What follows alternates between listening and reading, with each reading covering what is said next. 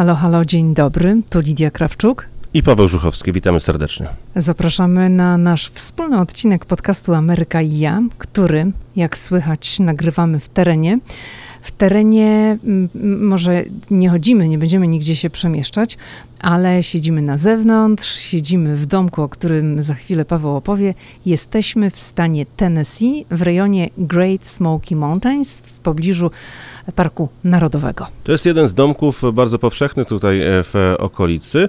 Mm, otóż Amerykanie, którzy tutaj przyjeżdżają, bardzo lubią e, spędzać czas właśnie w takich miejscach. Hotele oczywiście też są, one cieszą się dużą popularnością, ale jak tak popatrzyłem w tych różnych serwisach, to mm, przede wszystkim te hotele niższej klasy, takie, które można spotkać przy e, autostradach w Stanach Zjednoczonych, które są bardzo popularne, kiedy gdzieś tam się podróżuje, no tutaj te ceny mają dużo, dużo niższe, bo one nie są w stanie konkurować z tak fajnie ulokowanymi domkami, tutaj to się mówi kabinami, które są w lesie, które są gdzieś na zboczach gór z pięknym widokiem, z takimi fajnymi atrakcjami, bo te domki są naprawdę dobrze zrobione. To nie są domki jakieś takie, gdzie tylko się wchodzi dwa łóżka i mm, nic więcej. Co widzieliśmy na przykład e, na obrzeżach parku Yellowstone, e, tutaj te domki są naprawdę w fajnym standardzie to już są takie powiedzmy, nie wiem czy to dobrze zabrzmi, ale takie bardziej luksusowe domki i e, jedną z takich, e, myślę, w wielu domkach podstawowych rzeczy jest jacuzzi. Jacuzzi, które znajduje się na zewnątrz i to jest bardzo fajna opcja, zwłaszcza, że tutaj Wieczorem, mówimy o połowie sierpnia, już pogoda robi się taka, troszeczkę temperatura robi się chłodniejsza. W ciągu dnia jest bardzo ciepło, nawet można powiedzieć, że gorąco. Natomiast wieczorem temperatura spada i taka kąpiel w jacuzzi z cieplutką wodą, wtedy kiedy na zewnątrz temperatura już jest nieco niższa, naprawdę, naprawdę sprawia przyjemność. Jeszcze może nawiążę troszeczkę do tych dźwięków, które są dookoła, bo raz, że to są dźwięki lasu, bo domek, w którym my się znajdujemy, jest w lesie, ale oprócz tego być może słychać taki delikatny brum i ten brum to jest właśnie kwestia wanny, jacuzzi i też może być delikatnie klimatyzacji, bo niby jesteśmy w lesie, niby to jest już tam dzicz, ale w Ameryce klimatyzacja musi być, dlatego że w tych miesiącach, myślę, że zwłaszcza w lipcu i na początku sierpnia, w czerwcu, kiedy temperatury są rzeczywiście wysokie, bez klimatyzacji byłoby tutaj po prostu trudno. To może najpierw powiedzmy, gdzie w ogóle jesteśmy. To jesteśmy, to już chyba wspomniałam, że jesteśmy w Great Smoky Mountains, czy na obrzeżach Parku Narodowego The Great Smoky Mountains National Park. Taka jest pełna nazwa. Czyli możemy powiedzieć, że jest to Park Narodowy Wielkich Zamglonych Gór, tak moglibyśmy to przetłumaczyć? No tak moglibyśmy przetłumaczyć, bo zresztą nad tymi górami unosi się taka błękitna mgła i stąd wzięła się właśnie ta nazwa. I to jest park, e, który jest położony na granicy dwóch stanów, Karoliny e, Północnej i e, Tennessee. I nawet jest taki e, punkt specjalny, kiedy przejeżdża się różnymi trasami, mm, właśnie odwiedzając te rejony, gdzie jest taki znak z informacją, że to jest właśnie to pogranicze. W 1983 roku ten park został wpisany na listę Światowego Dziedzictwa UNESCO i muszę przyznać, że naprawdę park robi ogromne wrażenie. My zwiedziliśmy w Stanach Zjednoczonych mnóstwo parków już i to w różnych częściach Stanów Zjednoczonych. One są zależnie od stanu, wyglądają zupełnie inaczej, albo to są czerwone skały, albo to są właśnie takie piękne tereny. Jak tutaj ludzie, którzy w mediach społecznościowych oglądali nasze zdjęcia, ale i ci, którzy piszą różne komentarze pod artykułami o mm, Great Smoky, to najczęściej stosowali takie porównanie, że ten park przypomina im Bieszczady, że to są takie bardzo podobne mm, e, krajobrazy. Większość zwiedzania e, odbywa się tutaj, e, myślę, że samochodem, dlatego że nie chcę powiedzieć, że Amerykanie są leniwi, ale to jest duży obszar mm, i najwięcej było widać właśnie samochodów gdzieś e, na trasie, ale tu jest mnóstwo tras takich, gdzie można sobie po tych po górach chodzić. Jak czytałem różne komentarze, no że tłumów na szlakach nie ma, za to tłumy są na tych trasach do zwiedzania samochodem, co my też przekonaliśmy się.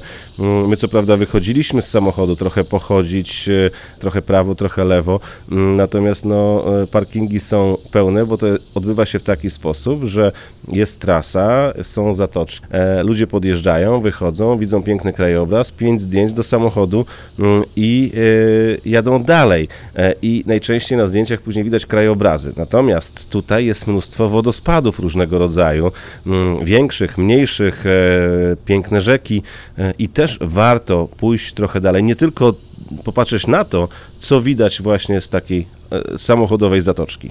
To może ja jeszcze tutaj e, wtrącę swoje trzy grosze do tego, co Paweł powiedział, bo rzeczywiście zwiedzaliśmy samochodem taką część e, parku Great Smoky Mountains, która nazywa się Kate's Cove i to jest taki 17-kilometrowy odcinek. Robi się taką pętlę, to jest dolina, tam jest bardzo zielono i jest to miejsce do, no raz, żeby rozkoszować widokami. Dwa, można tam oglądać dziką zwierzynę i my tę dziką zwierzynę tam oglądaliśmy i zaraz nawiążę do tego, co tam zobaczyliśmy, ale chciałam właśnie powiedzieć do tej kwestii, nawiązać do kwestii samochodu. Praktycznie większość parków narodowych w Stanach Zjednoczonych zwiedza się za pomocą samochodu, dlatego że to są tak ogromne tereny, że nie ma innej opcji. I kiedy ja w mediach społecznościowych na Instagramie podzieliłam się taką relacją, to dostałam taką wiadomość od kogoś, kto napisał: Boże, ci Amerykanie, to oni nie wysiadają z samochodów. No można byłoby ten 17-kilometrowy odcinek przecież przejść na piechotę, a tak to wszyscy samochodem. Raz, że to nie jest odcinek do pokonywania pieszo, dlatego że najpierw to musisz tam dojechać samochodem. Dojazd to jest jakieś 30-40 kilometrów, więc to jest ta pierwsza rzecz. Druga rzecz to jest taki teren, gdzie rzeczywiście jest ta dzika zwierzyna, i myślę, że jak ludzie by zaczęli sobie chodzić, no to mogłoby być to też nawet trochę niebezpieczne.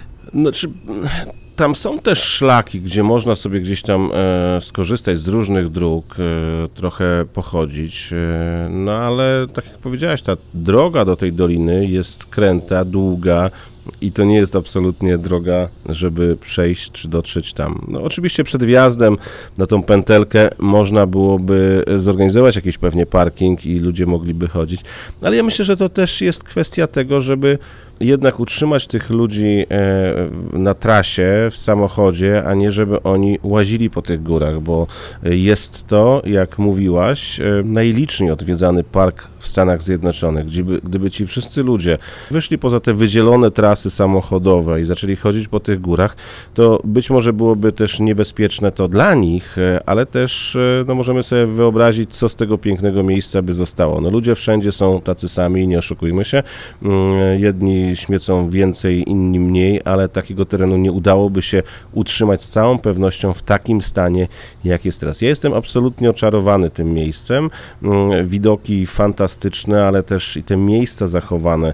Mm, tam jak się jedzie samochodem, na przykład jest stary kościół z cmentarzem, z mm, nagrobkami z osób pochowanych gdzieś tam z 1912, 13, 14, 15, 16 roku.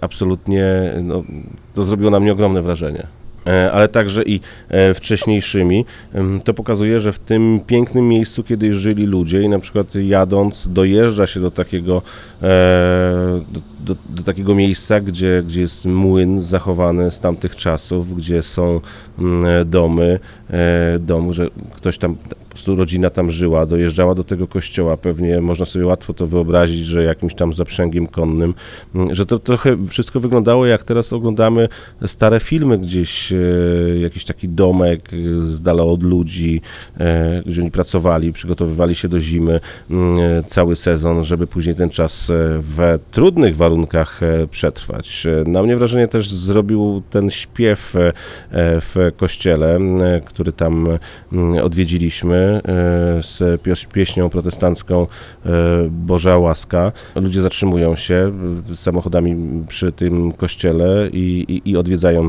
e, te miejsca. Natomiast to jest taka rzecz, którą można tam sobie zobaczyć, jak kogoś interesuje albo nie. Natomiast no, fantastyczną rzeczą jest to, że jadąc nagle można zobaczyć nie niedźwiedzia wyskakującego z krzaków i my absolutnie widzieliśmy to i byliśmy pod wrażeniem, bo koło samochodu przeszła nam matka z dwoma małymi niedźwiadkami. To tak troszeczkę groźnie zabrzmiało, Paweł, że niedźwiedź może z krzaków wyskoczyć, może to nie do końca tak było, ale to było właśnie w, w dolinie Kate's Cove, o której y, wspominałam i ta dolina jest najpopularniejszym miejscem w całym parku i rzeczywiście zwiedza ją się troszeczkę w takim koreczku, czyli jedzie się gęsiego jeden samochód za drugim, no i rozkoszuje się widokami. I oczywiście jechaliśmy, rozglądaliśmy się, bo ciągle gdzieś tam w głowie mieliśmy, że chcielibyśmy zobaczyć czarnego niedźwiedzia, który jest charakterystyczny dla tego obszaru. Tutaj wyczytałam, że około 1900 czarnych niedźwiedzi żyje w tym rejonie.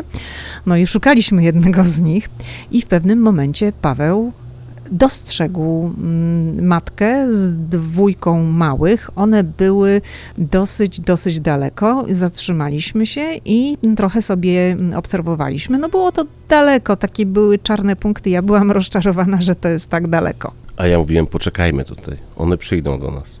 I przyszły. Autentycznie tak było. One szły zupełnie w innym kierunku, a później sobie odbiły pod górkę i wybrały kierunek las z tej dolinki i staliśmy w takim korku i obserwowaliśmy te niedźwiedzie.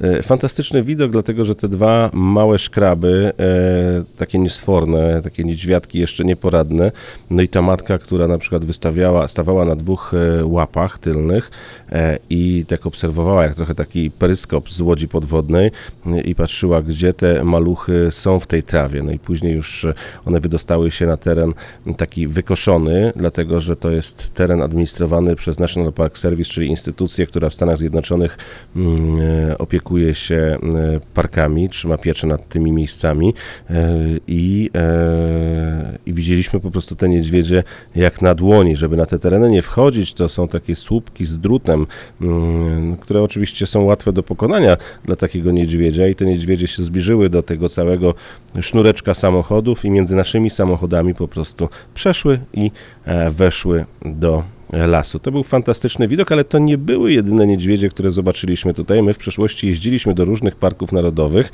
no i zawsze chcieliśmy tego niedźwiedzia zobaczyć. Tutaj w zasadzie każdego dnia w różnych sytuacjach widzimy niedźwiedzia. Kiedy jechaliśmy inną trasą, zobaczyliśmy niedźwiedzia na drzewie i to też było coś nieprawdopodobnego, bo to taki mm, niewielki niedźwiadek, e, też maluch, ale prawdopodobnie już po odłączeniu od matki, e, pałaszował liście i owoce na drzewie.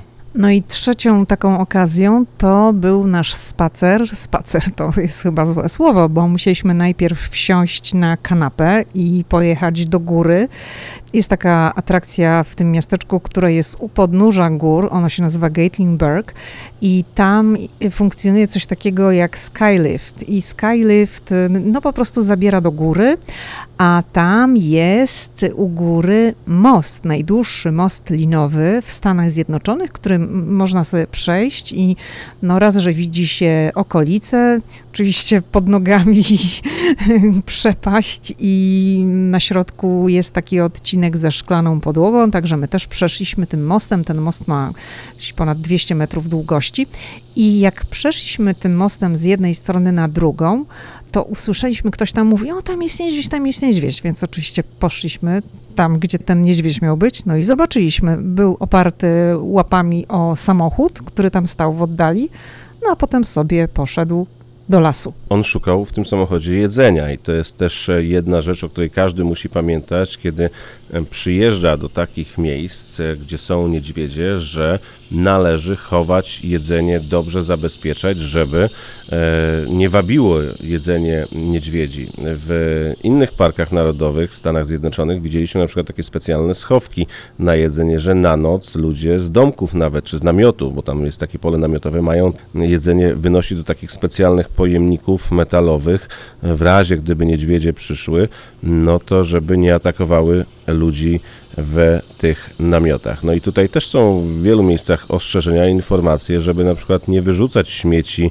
e, do kontenerów e, wieczorem, e, dlatego że no niedźwiedzie mogą po prostu przyjść. Te śmietniki też są tak inaczej robione, tutaj są większe, żeby to nie tak łatwo było dostać się niedźwiedziom, tylko że one nauczyły się już dostawać też do takich miejsc i widzieliśmy zdjęcia na przykład, które podesłali nam nasi znajomi, że niedźwiedź w zasadzie podchodził pod drzwi hotelowe, mm, takich hoteli, w zasadzie moteli bardziej z wyjściem bezpośrednio na zewnątrz, bez takiego korytarza, no, ale widzieliśmy zdjęcia właśnie niedźwiedzia spacerującego przez środek Gatlinburga.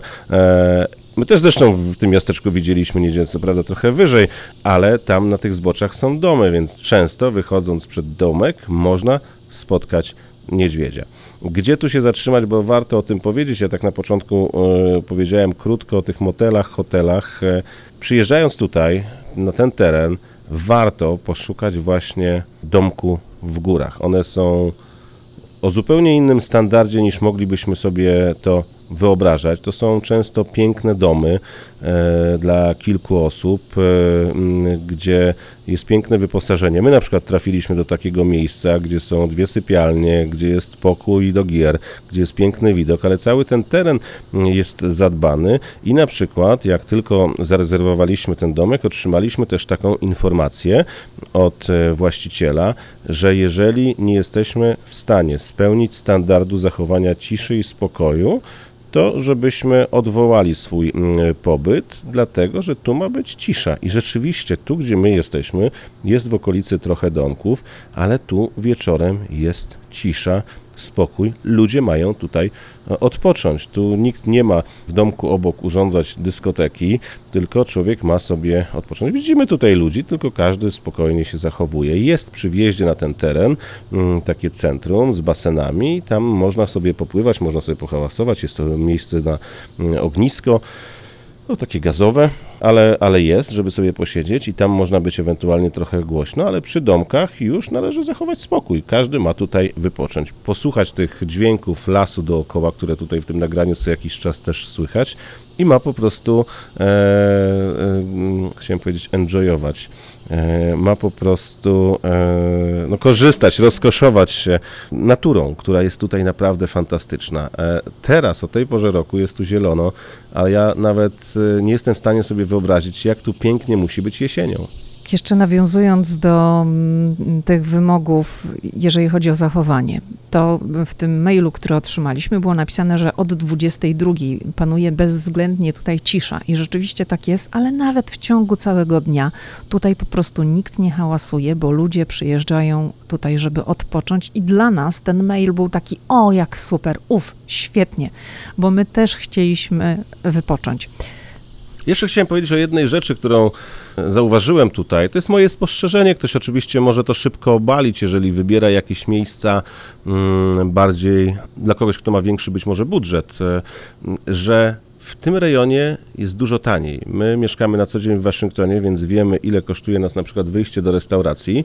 No i byliśmy tutaj też w jakichś miejscach, chociaż specjalnie nie chodzimy po restauracjach z prostego powodu, bo w tym domku jest pełna kuchnia, e, jak w domu i można sobie spokojnie przygotować. Przy każdym domku w zasadzie, dla kilku domków są też grille gazowe, więc można sobie przygotować. Więc byliśmy tutaj w sklepach, byliśmy tutaj e, w kilku miejscach e, takich jak bar czy restauracja i te ceny są dużo, dużo niższe. Warto o tym powiedzieć, bo przyjeżdżając e, w takie miejsca turystyczne często widzieliśmy na przykład na obrzeżach Yellowstone, że ceny były wyższe. Ja to porównuję do czasu, kiedy byliśmy ostatnim razem i pamiętam, ile płaciliśmy za e, trzy osoby na, e, za kolację, a tutaj to jest tutaj na tym terenie taniej. Tu jest taniej, raz, że to jest inna część Stanów Zjednoczonych, ale Paweł zrobił takie porównanie do Waszyngtonu.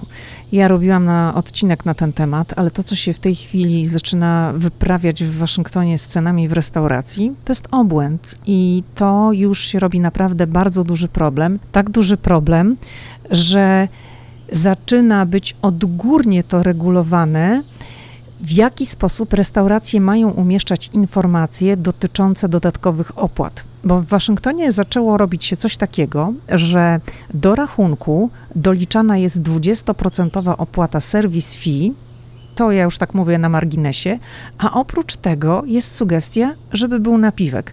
Czyli rachunek za posiłek w restauracji w Waszyngtonie, gdyby chciało się stosować do zasady, że masz 20% opłatę serwisową i oprócz tego dodaj do tego napiwek, 18%, 20% to robić się dodatkowo 40%. I mieszkańcy Waszyngtonu zaczynają się burzyć, że to staje po prostu na głowie. Ale to jest tylko taka dygresja mm, nawiązująca do tego, że tu jest taniej. Raz, że nie ma tej opłaty serwisowej. Dwa, w karcie same dania, same posiłki są o wiele tańsze niż w Waszyngtonie, ale również niż w tych parkach narodowych, y, gdzieś tam bardziej po drugiej stronie Ameryki, zachodnie wybrzeże, czy środkowe, czy Stany, Utah, Arizona, Montana. Absolutnie tak. Natomiast jest jeszcze jedna rzecz, o której chciałem powiedzieć, o samych barach, które są tutaj zlokalizowane. Tutaj można spotkać miejsca i jest ich naprawdę bardzo dużo, bo ja na to zwracam uwagę z lat 1830, 1850. E, zresztą to jest też takie charakterystyczne, bo na przykład na tych barach często wiszą flagi, powiewają flagi odpowiadające sytuacji mm, tego kraju e, z tamtego okresu. I można sobie policzyć, ile gwiazdek jest na przykład na amerykańskiej flagi, fladze. I takim miejscem jest e, taka charakterystyczna restauracja w Pigeon Forge, The Old Mill, tam nie ma rezerwacji, tam trzeba przyjść odczekać, ale to jest w takim stałym młynie zlokalizowane. No i tam jest zawsze mnóstwo ludzi, ale byliśmy też w innych miejscach, gdzie na przykład e, muszę powiedzieć jako miłośnik różnych dań amerykańskich, no nigdzie nie jadłem na przykład jakiś tam e, takiego kurczaka zrobionego jak tutaj, czy, czy nie widziałem tak wyglądających doskonale żeberek e, jak zrobione tutaj, więc warto odwiedzić tutaj miejsca w tych starych barach, no bo oni wiedzą jak tutaj to wszystko przygotować. Ja muszę powiedzieć, że my do odwiedzenia tego regionu przymierzaliśmy się mniej więcej jak się zaczęła pandemia i był taki moment, kiedy zastanawialiśmy się, czy gdzieś tam ruszyć, czy nie ruszyć. I część Amerykanów e, podróżowała, zresztą były tutaj Stany bardziej otwarte, mniej otwarte, i my się też zastanawialiśmy, czy ruszyć. I gdzieś tam mieliśmy na celu Tennessee. Ja zaczęłam w internecie szukać różnych informacji na temat tego rejonu i było, e, pamiętam, napisane, że to jest najpopularniejszy park narodowy w całych Stanach Zjednoczonych. Ja się zastanawiałam, ale dlaczego? Co tutaj takiego jest? No już wtedy widziałam, że tutaj jest dookoła dużo atrakcji, ale w związku z pandemią nie wszystko tutaj działało i ostatecznie odpuściliśmy i nie wybraliśmy się tutaj. I to jest też ciekawe, że dopiero po 14 latach życia w Stanach zdecydowaliśmy się przyjechać w ten region. No bo wiadomo, że bardziej nęcąca jest Yellowstone, bardziej nęcąca jest Kalifornia, Utah, inne takie stany, które słyną z tych czerwonych skał i tego wszystkiego. Ten rejon, i my na pewno tutaj wrócimy, i to nie raz, ten rejon musi być niesamowity jesienią, dlatego że tu jest bardzo, bardzo zielono. A jeżeli sobie mogę tylko wyobrazić. Zmienią się tutaj kolory, będą żółte, czerwone, pomarańczowe liście, to te tereny po prostu muszą wyglądać niesamowicie i to byśmy chcieli zobaczyć. Ja mówiłem o jedzeniu, ale też warto powiedzieć o czymś do picia dla wszystkich tych, którzy lubią mocniejsze trunki, bo nie zapominajmy, że jesteśmy w Tennessee, a w Tennessee z Tennessee pochodzi e, kilka odmian whisky, e, jedna z najpopularniejszych, e, również, którą znamy także i w Polsce, i tutaj są destylarnie e, i można zobaczyć właśnie, jak się whisky przygotowuje. Ale oprócz whisky to oczywiście jest tutaj słynny moonshine, bimber, który jest sprzedawany w wielu miejscach. Kiedy jedzie się na przykład do miasteczka Gatlinburg, to tam takich miejsc, gdzie można spróbować różnego rodzaju trunków, jest mnóstwo. Mm, oczywiście wszędzie jest napisane, że testowanie jest za darmo, no ale to są tam odrobina e, w kieliszeczku chyba trzech e, różnych, e, ale oni oczywiście naciągają, mm, żeby wykupić taką możliwość testowania, nie wiem, 10, 15 czy tam 20, to zależy kto ile chce i można naprawdę wyjść na miękkich nogach z takiego miejsca, próbując różnego rodzaju alkoholu. Ale Oprócz tego oni mają tutaj w zasadzie wszystko zatopione w tym moonshine, w bimbrze i tak można sobie przywieźć na pamiątkę taką chwilową, bo później się to oczywiście zje, na przykład, nie wiem, brzoskwinie w bimbrze, e, ogórki w bimbrze, jakieś sałatki. To jest nieprawdopodobny biznes tutaj na tym terenie. I te destylarnie cieszą się e, ogromną popularnością. I nie zapominajmy właśnie, że oprócz samego Parku Narodowego to olbrzymią gałęzią gospodarki, która zarabia na turystach, są także destylarnie, ale i różnego rodzaju parki rozrywki, bo zaraz o tym najpopularniejszym to mm, Lidia powie, e, ale tu w zasadzie w każdym miejscu jest coś do zobaczenia. ja nie wiem, czy byliśmy w takim miejscu przy Parku Narodowym, gdzie było takie nagromadzenie różnego rodzaju e, atrakcji. Oczywiście no, gdzieś tam było jakieś rodeo w, na obrzeżach, e, gdzieś w Dakocie e, Południowej, niedaleko Mont Rushmore. Mm, widzieliśmy jakieś inne takie nawiązujące do dzikiego zachodu miejsca, ale chyba takiego nagromadzenia atrakcji turystycznych, takich rozrywkowych jak tutaj, to nie widzieliśmy. I ja myślę, że właśnie na tym polega ta popularność, że The Great Smoky Mountains jest najpopularniejszym parkiem narodowym w całych Stanach Zjednoczonych. Dlatego, że właśnie miasteczko Gatlinburg, ono leży u, samych, u samego podnóża gór i z tego miasteczka prosto wjeżdża się do Parku Narodowego.